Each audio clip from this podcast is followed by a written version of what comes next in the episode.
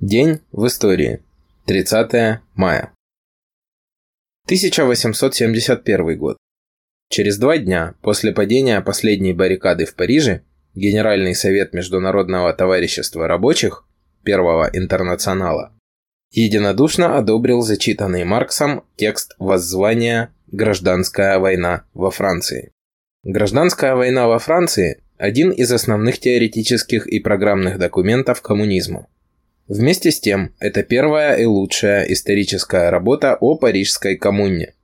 20 лет спустя, после издания этого произведения, в введении к нему, Энгельс подчеркнул, что в гражданской войне во Франции Парижская коммуна изображена краткими, сильными чертами, но с такой меткостью и, главное, верностью, каких никогда не достигала вся последующая обширная литература по этому вопросу. 1918 год. Продвигавшиеся из Пензы белочехи заняли Сызрань, выйдя к Волге.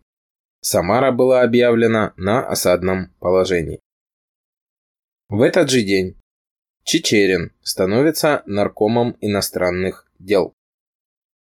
В этот же день в Ялкала, Финляндия, умер Плеханов, один из основателей русской социал-демократии – Группа освобождения труда.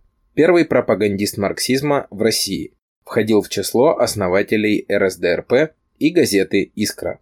Похоронен на литераторских мостках Волковского кладбища в Санкт-Петербурге. 1920 год. Для России сложилось угрожающее положение на польском фронте.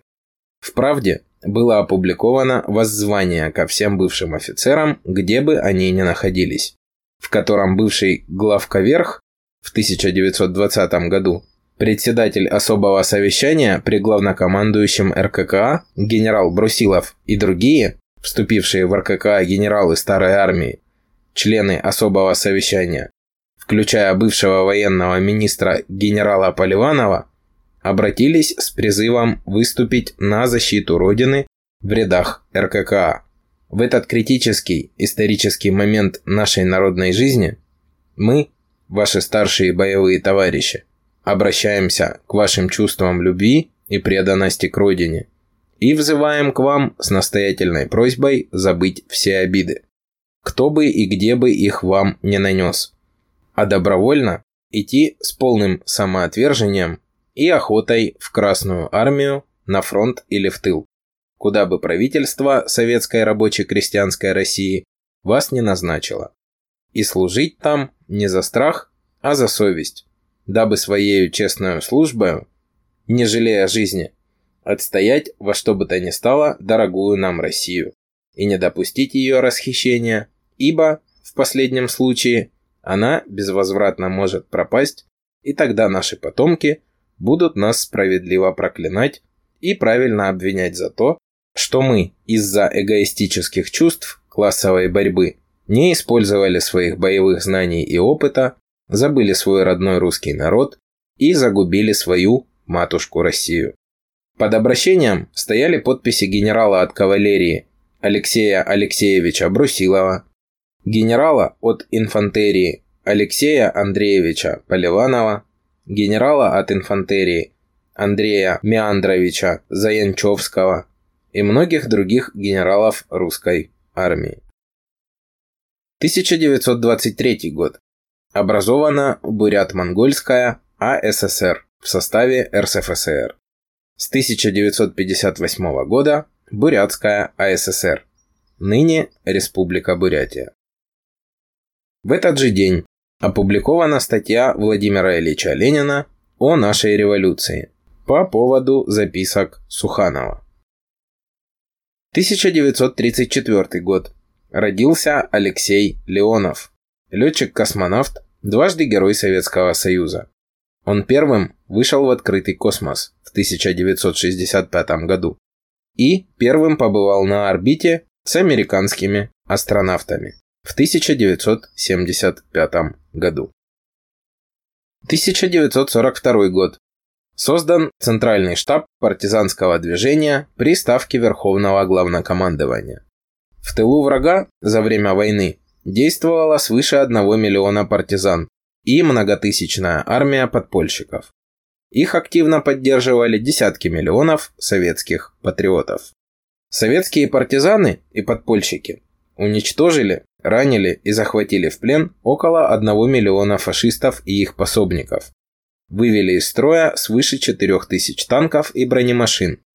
Разрушили и повредили 1600 железнодорожных мостов, осуществили свыше 20 тысяч крушений железнодорожных эшелонов. В Великой Отечественной войне советский народ боролся не только за независимость своей страны, но и за социальные завоевания Великой Октябрьской социалистической революции. Партизанское движение направлялось ЦК Коммунистической партии и развивалась под непосредственным руководством местных партийных организаций, действовавших в тылу врага. 29 июня 1941 года ЦК партии и Совет народных комиссаров СССР направили партийным и советским организациям районов, которым угрожало вторжение противника, директиву. В ней, наряду с общими задачами советского народа в войне, содержалась конкретная программа по развертыванию партизанского движения. 18 июля 1941 года ЦК партии принял специальное постановление об организации борьбы в тылу германских войн, дополнившее директиву от 29 июня. В этих документах давались указания о подготовке партизанского подполья, организации, комплектовании и вооружении партизанских отрядов. Определялись задачи партизанского движения. Уже осенью 1941 года на оккупированной территории развернули работу 10 подпольных обкомов, свыше 260 окружкомов, горкомов, райкомов и других органов, большое количество первичных партийных организаций и групп. Осенью 1943 года в тылу врага действовало 24 обкома, свыше 370 окружкомов, горкомов, райкомов и других органов. Общее стратегическое руководство вооруженной борьбой партизанских сил осуществляла Ставка Верховного Главнокомандования, которая определяла основные задачи партизан на каждом этапе войны и в отдельных стратегических операциях и организовывала стратегическое взаимодействие партизан с советской армией.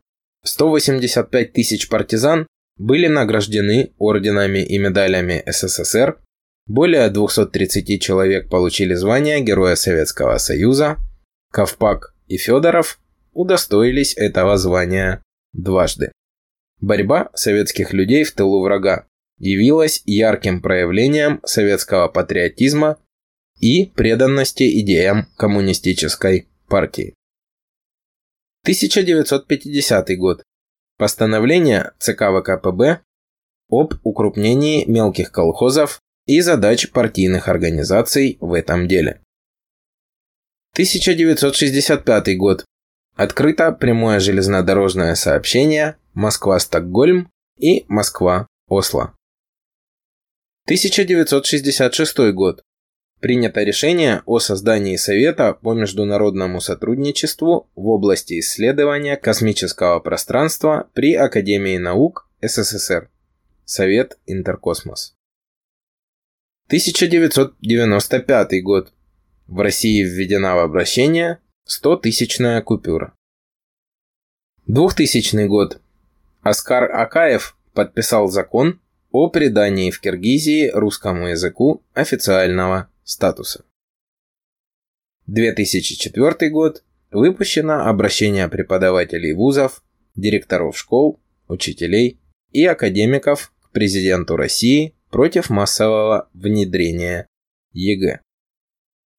Товарищи рабочие, история нашей же родной страны показывает, сколько бы вы ни обращались, не просили, не умоляли буржуазию, она сделает так, как выгодно ей, даже если это будет стоить ваших жизней. Учитесь на опыте предков, ведь они смогли более ста лет назад организоваться в профессиональные союзы, забасткомы и в конечном итоге при помощи советов построили свою собственную рабочую власть. После чего им не нужно было обращаться ни к кому для того, чтобы им не вводили ЕГЭ, которая отупляет их детей. А каким вы сделаете этот день в истории?